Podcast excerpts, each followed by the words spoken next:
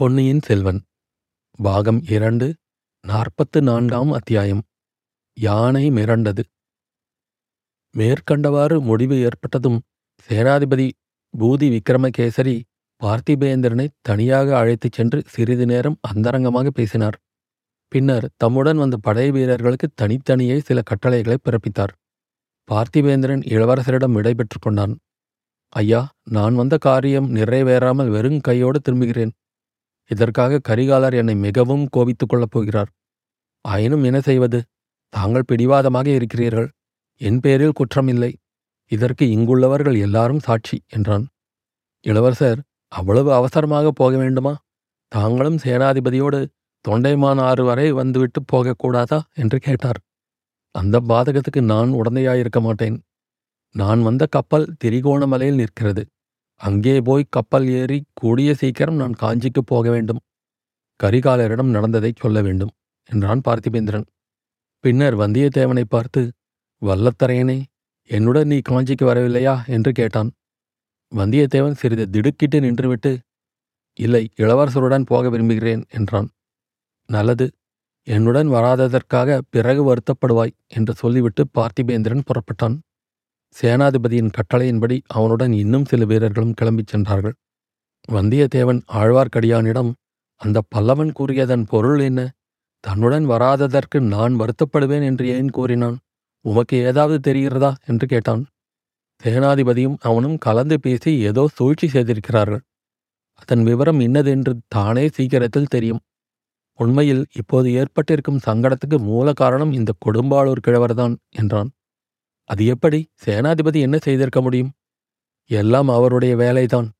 அவருடைய குடும்ப பெண் ஒருத்தி பழையாறையில் வளர்கிறாள் என்பது உனக்கு தெரியும் அல்லவா? நன்றாய் தெரியும். வானதி தேவியைத்தானே சொல்கிறீர்? ஆமாம். அந்த பெண்ணை இளவரசருக்கு கல்யாணம் பண்ணி கொடுத்து இலங்கை அரசராக இவருக்கு முடிசூட்டி விட வேண்டும் என்று சேனாதிபதிக்கு ஆசை. பௌத்த குருக்களை கொண்டு இலங்கை கிரீடத்தை அளிக்கும்படி ஏவியவர் இவர்தான். இவருடைய முயற்சியை இரகசியமாக வைத்திருக்கவாவது தெரிந்ததா? அதுவும் இல்லை. செய்தி தஞ்சைக்கு எட்டிவிட்டது. அதனால்தான் முதன் மந்திரி அனிருத்தர் இலங்கைக்கு வந்தார். என்னையும் இளவரசரிடம் அனுப்பி வைத்தார். வந்தியத்தேவா, எது எப்படியானாலும் நம்முடைய உயிரை நாம் பத்திரமாக காப்பாற்றிக் கொள்ள வேண்டும். இளவரசர் இலங்கை சிம்மாசனத்தை ஏற்க மறுத்தது பற்றி நீயும் நானும் தஞ்சையில் சாட்சி சொல்லும்படி நேரிடலாம். இதற்குள் சேனாதிபதியின் வேலைகள் முடிந்துவிட்டன. அவருடன் வந்திருந்த படை வீரர்களில் நாலு பேரை தவிர மற்றவர்கள் எல்லோரும் வெவ்வேறு திசையில் புறப்பட்டுச் சென்றார்கள். கடைசியாக இளவரசரின் கோஷ்டியும் புறப்பட்டது. இளவரசர், சேனாதிபதி, வந்தியத்தேவன், ஆழ்வார்க்கடியான் இவர்களுடனே மேற்கூறிய நாலு வீரர்களும் உயர்ந்த சாதி குதிரைகள் மீது ஏறி வடதிசை நோக்கி புறப்பட்டார்கள். இவர்களை பின்தொடர்ந்து பூங்கொழிலி ஏறியிருந்த யானை ஜாம் ஜாம் என்று கம்பீரமாக நடந்து வந்தது. பூங்கொழிலியைத் தவிர அதன் மீது யானைப்பாகன் ஒருவன் மட்டுமே ஏறிக்கொண்டிருந்தான். கொஞ்ச தூரம் ராஜபாட்டை வழியாக அவர்கள் சென்றார்கள். ஆனால் ராஜபாட்டையில் பிரயாணம் செய்வது சுலபமாக இல்லை. வழியெங்கும் ஜனக்கூட்டமாயிருந்தது. இளவரசர் அவ்வழியில் வருகிறார் என்பதும் எப்படியோ ஜனங்களுக்கு தெரிந்து போயிருந்தது. இலங்கை தீவின் வடபகுதியில் அப்போதெல்லாம் தமிழர்களே அதிகமாக வசித்து வந்தார்கள். அங்கங்கே ஜனங்கள் கும்பல் கும்பலாக நின்று இளவரசர் அருள்மொழிவர்மர் வாழ்க, சேனாதிபதி கொடும்பாளூர் வேளார் வாழ்க என்று கோஷித்தார்கள்.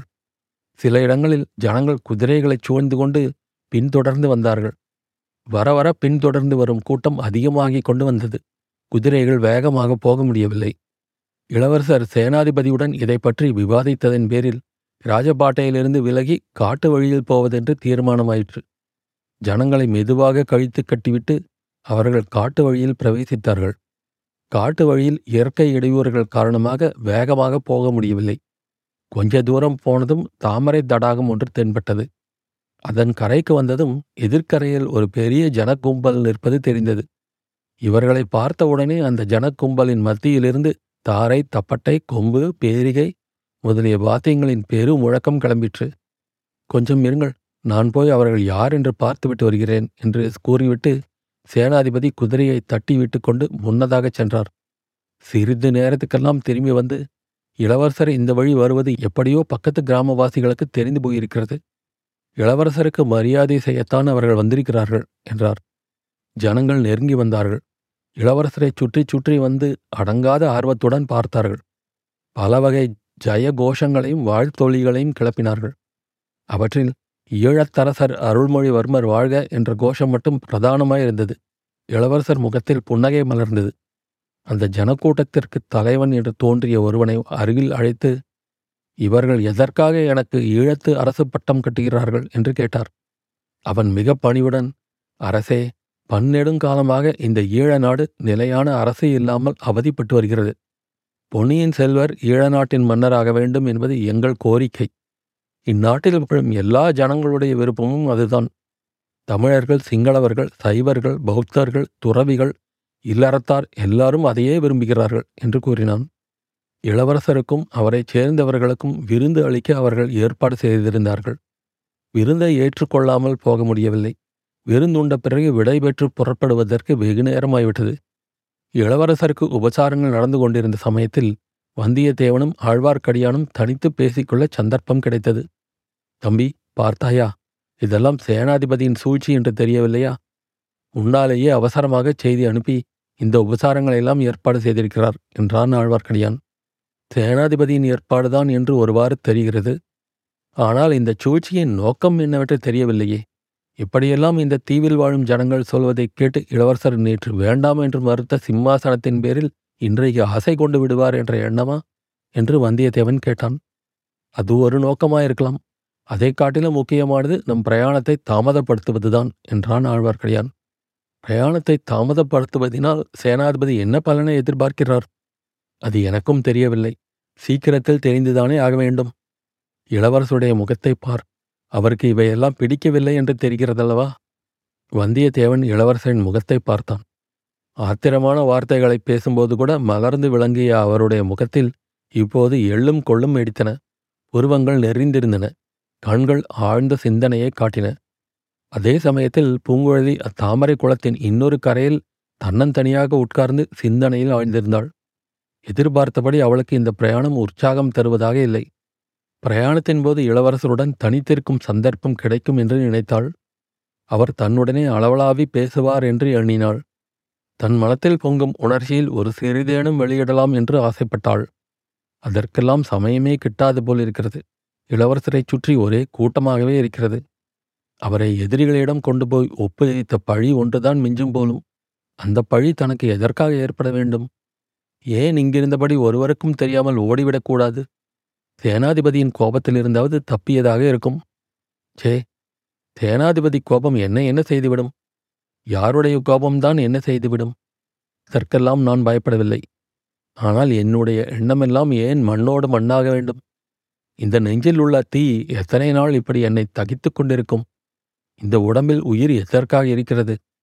திடீரென்று ஒரு இடி விழுந்து என்னை கொன்றுவிடக்கூடாதா? இப்படி எத்தனையோ ஆயிரம் தடவை ஆசைப்பட்டாகிவிட்டது. பயன் ஒன்றும் இல்லை. இந்த உயிர் தானாக போகப் போவதில்லை. நானாக ஏதேனும் செய்து கொண்டால்தான் இந்த உயிர் போகும். ஆ, இது என்ன கனவு காண்கிறேனா? இல்லை, கனவு இல்லை. அங்கே அந்த பாழும் மண்டபத்துக்கு பக்கத்தில் இளவரசருடைய சிநேகிதர் என்னிடமிருந்து பிடுங்கி எறிந்த கத்தி இதோ வந்து என் அருகில் விழுந்திருக்கிறதே. இதை யார் எறிந்திருப்பார்கள்? யாரோ இவருடைய பகைவர்தான் எறிந்திருப்பார்கள். என்னை கொல்லுவதற்குத்தான் எறிந்திருப்பார்கள். என்ன துரதிர்ஷ்டம்! என் மேலே விழாமல் சற்று நகர்ந்து விழுந்துவிட்டதே. எதுவும் நல்லதற்காகத்தான். கையில் இந்த கத்தி இருக்கட்டும். அவருக்கு நான் கொடுத்த வாக்கையை நிறைவேற்றிய பிறகு, அவரை அந்த பாதகர்களிடம் கொண்டு போய் ஒப்புவித்த பிறகு, அவர் எதிரிலேயே இந்த கத்தியினால் குத்தி கொண்டு இறந்து விடுகிறேன். சீச்சி, எதற்காக அவர் மனத்தை அப்படி புண்படுத்த வேண்டும்? அவர் கப்பலில் ஏறி போன பிறகு படகில் ஏறி நடுக்கடலில் சென்று அங்கே குத்தி கொண்டு சாகலாம். என் அருமை கத்தியே, நீ திரும்பி வந்தாயல்லவா? உன்னை அனுப்பியவர்களுக்கு வந்தனம். ஒருவேளை இளவரசர் மேலே ஏறிய எண்ணி இதை எறிந்திருப்பார்களோ? ஆம், அவருக்கு வழியில் எத்தனையோ அபாயங்கள் நேரலாம் என்று சேனாதிபதி கூட சொன்னாரே. அப்படி ஒரு சந்தர்ப்பம் எனக்கு கிடைக்கக்கூடாதா? அவர் பேரில் குறிபார்த்து எறிந்த கத்தி என் நெஞ்சில் விழக்கூடாதா? அப்படி விழுந்து அவருக்காக நான் உயிர் துறக்கும்படி நேரக்கூடாதா? அவ்விதம் நேர்ந்தால் நான் இரத்தம் பெருக்கி உயிர் துறக்கும் சமயத்தில் பூங்கொழிலியின் மனத்தில் ஒரு விசித்திரமான தோற்றம் ஏற்பட்டது. அவளுடைய மார்பில் கத்தி பாய்ந்திருந்தது. அதிலிருந்து இரத்தம் சொட்டிக் கொண்டிருந்தது. இளவரசர் ஓடி வந்தார். ஐயோ, எனக்காக உயிர் துறக்கிறாயா என்று கேட்டார். பூங்கொழிலியின் உள்ளம் பூரித்து நெஞ்சிலிருந்து இரத்தம் அதிகமாக பீரிட்டு வந்தது. இளவரசர் அவளை உகாரி எடுத்து தம் மடியில் போட்டுக்கொண்டார். அவளுடைய நெஞ்சிலிருந்து பெருகிய இரத்தம் அவர் உடம்பையும் உடைகளையும் நினைத்தது. பூங்கொழிலி கலகலவென்று சிரித்தாள். இளவரசே, இப்போதாவது என் நெஞ்சில் உள்ளது என்னவென்று தெரிந்து கொண்டீர்களா என்று கேட்டாள். அடிப்பாவி, அது எனக்கு முன்னமே தெரியுமே, இதற்காகவா உயிரை விடுகிறாய் என்று இளவரசர் அலறினார். பூங்கொழிலிக்கு ஆனந்தம் தாங்கவில்லை. உரத்த சத்தம் போட்டு சிரித்தாள். ஏ பைத்தியமே என்ற குரலை கேட்டு பூங்கொழிலை நிமிர்ந்து பார்த்தாள். எதிரில் வந்தியத்தேவன் நின்று கொண்டிருந்தான். இளவரசர் ஏற்கனவே கோபமாயிருக்கிறார், பிரயாணம் தாமதப்படுகிறது என்று. உன்னால் வேறு தாமதம் வேண்டாம், சீக்கிரம் எழுந்து வா என்றான் வந்தியத்தேவன். பூங்கொழிலி சிரித்துக்கொண்டு எழுந்து ஓடிப்போய் யானையின் மீது ஏறிக்கொண்டாள். கத்தியை நெஞ்சுடன் அணைத்து கொண்டு கொஞ்சினாள். பிரயாணிகளின் வலது பக்கம் இருந்த அடர்ந்த காட்டிலிருந்து விறு என்ற சத்தத்துடன் ஒரு அம்பு பாய்ந்து வந்தது. இளவரசரை குறிபார்த்து அது எய்யப்பட்டிருக்க வேண்டும் என்பதில் ஐயமில்லை. ஆனால் அந்த அம்பை விட வேகமாக இளவரசர் குதிரையின் கயிற்றை இழுத்து திருப்பினார். அம்பு அவருக்கு வெகு சமீபமாகச் சென்று அவருக்கு அப்பால் வந்து கொண்டிருந்த ஆழ்வார்க்கடியானுடைய தலைப்பாகையில் பாய்ந்து அதை கொத்தி கொண்டு சென்றது. ஆழ்வார்க்கடியான் தலையை தடவிக்கொண்டு வியப்புடன் பார்த்தான். சேனாதிபதி பூதி விக்ரமகேசரி திடுக்கிட்டு போய்விட்டார். எல்லாருமே திகைத்து நின்றார்கள். பூங்கொழிலியோ அந்த அம்பு தன் பேரில் விழுந்து தன்னை கொன்று விடவில்லையே என்று வருத்தப்பட்டாள். சிறிது திகைப்பு நீங்கிய பிறகு சேனாதிபதி, இளவரசே, பார்த்தீர்களா? தங்களை பாதுகாப்பிட்டு தனியே அனுப்பியிருந்தால் எவ்வளவு பிசகான காரியமாயிருக்கும் என்று சொல்லிவிட்டு காவலுக்கு வந்த வீரர்களை காட்டுக்குள் புகுந்து தேடச் சொன்னார். அவர்கள் சிறிது நேரம் தேடிவிட்டு திரும்பி வந்து யாரும் அகப்படவில்லை என்றார்கள். சேனாதிபதி மேலே பிரயாணத்தை பற்றி ஏற்பாடு செய்யத் தொடங்கினார். இளவரசரை நடுவில் நிறுத்தி நாம் நாலு புறமும் சூழ்ந்து வர வேண்டும் என்று கூறி வியூகம் வகுக்க ஆரம்பித்தார். அப்போது இளவரசர், சேனாதிபதி, ஒரு வேண்டுகோள் என்றார். இது என்ன வார்த்தை? கட்டளையிடுங்கள் என்றார் சேனாதிபதி. நான் உயிரோடு தஞ்சை செல்ல விரும்புகிறேன். நான் குற்றமற்றவன் என்பதை என் தந்தையிடம் மெய்ப்பிக்க விரும்புகிறேன். தங்கள் தந்தை தங்களை ஒரு நாளும் சந்தேகிக்க மாட்டார் இளவரசே. தந்தை மட்டுமல்ல, மக்கள் எல்லாரும் ஒப்புக்கொள்ளும்படி நிரூபிக்க விரும்புகிறேன். அந்த காரியத்தை நிறைவேற்றிய பிறகு என் உயிரை பற்றி சிறிதும் கவலைப்பட மாட்டேன். அதற்கு முன்னால் வழியிலேயே உயிர் துறக்க விரும்பவில்லை. ஐயா, தங்கள் உயிருக்கு ஆபத்து வருவதாயிருந்தால் அந்த க்ஷணமே இந்த கொடும்பாளூர் வாளை என் நெஞ்சிலே செலுத்திக் கொள்வேன். அதில் ஒன்றும் பயனில்லை. சோழ நாடு மகத்தான நஷ்டமடையும். தங்களை இழப்பதைக் காட்டிலும் பெரிய நஷ்டம் சோழ நாட்டுக்கு வேறு என்ன இருக்க முடியும்?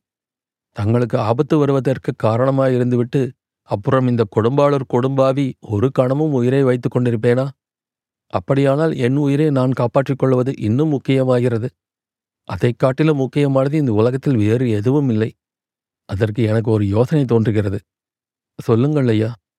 குதிரை மேல் பிரயாணம் செய்யும் வரையில் சற்று முன் வந்த அம்பை போல் வேறு அபாயங்கள் ஏற்பட்டு கொண்டுதான் இருக்கும். நடந்து போகலாம் என்று சொல்லுகிறீர்களா? அல்லது எனக்கு யானைகளின் பாஷை நன்றாய் தெரியும். யானைகள் நான் சொன்னபடி கேட்கும் என்று தாங்கள் அறிவீர்கள் அல்லவா? ஆம் ஐயா, யானைப்பாகன் வேஷம் பூண்டு இந்த இலங்கை தீவின் பெரும் பகுதியை தாங்கள் சுற்றி பார்த்திருப்பதும் தெரியும். ஆகவே நான் சொல்லுகிறது என்னவென்றால், மறுபடியும் சிறிது நேரம் யானைப்பாகன் ஆகிறேன். இப்போது யானையை நடத்துகிறவன் கொஞ்ச தூரம் என் குதிரை மேல் ஏறிக்கொண்டு வரட்டும். இதை கேட்டு சேனாதிபதி சிறிது மனத்தடுமாற்றம் அடைந்ததாக தோன்றியது. இளவரசருடைய யோசனைக்கு யாராவது ஆட்சேபம் சொல்ல மாட்டார்களா என்று ஆவலுடன் சுற்றுமுற்றும் பார்த்தார். ஆனால் எல்லாரும் கம் என்று இருந்தார்கள். ஐயா, யானை பாகனுக்கு குதிரை ஏறத் தெரியுமோ என்னமோ? தெரியாவிட்டால் நடந்து திரும்பி போகட்டும். அந்த பெண் பெரிய சங்கோசியாயிருக்கிறாளே, அவள் தங்களுக்கு சரிசமமாக யானை மீது உட்கார மாட்டேன் என்று சொன்னால் கீழே குதித்து நடந்து வரட்டும். தங்கள் சித்தம் இளவரசே. இளவரசர் உடனே குதிரை மீதிருந்து குதித்தார். யானையின் அருகில் சென்றார். பூங்கொழிலியின் கரிய கண்கள் ஆர்வத்தினால் நீண்டு வியப்பினால் அகன்று அவரை நோக்கின. யானை பாகனை இறக்கிவிட்டு யானை மீது பாய்ந்து அதன் கழுத்தில் உட்கார்ந்து கொண்டார் இளவரசர். தடைப்பட்ட பிரயாணம் மறுபடியும் ஆரம்பமாகியது. பூங்கொழிலி புலகாங்கிதம் அடைந்தாள்.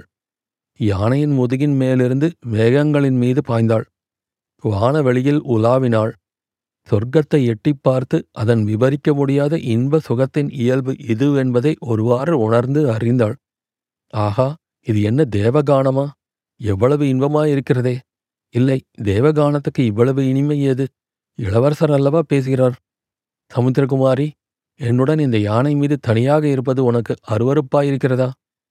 ஏழு ஜென்மங்களில் நான் செய்த தவத்தினால் இந்த பாக்கியம் எனக்கு கிட்டியிருக்கிறது பிரபு.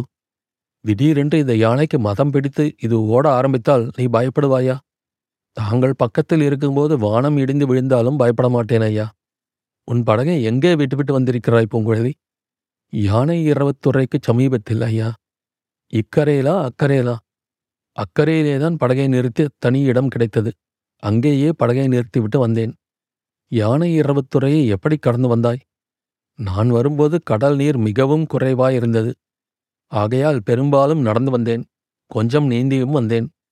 இப்போது இந்த யானை கடலில் இறங்கி சென்றால் பயப்படுவாயா? கடலிலேயே என்னை தள்ளிவிட்டாலும் கவலை இல்லை. நான் தான் சமுத்திரகுமாரி ஆயிற்றே. தாங்கள்தானே பெயர் கொடுத்தீர்கள். உன் படகு இருக்கும் இடம் சென்றதும் அதில் நாம் ஏறிக்கொள்வோம்.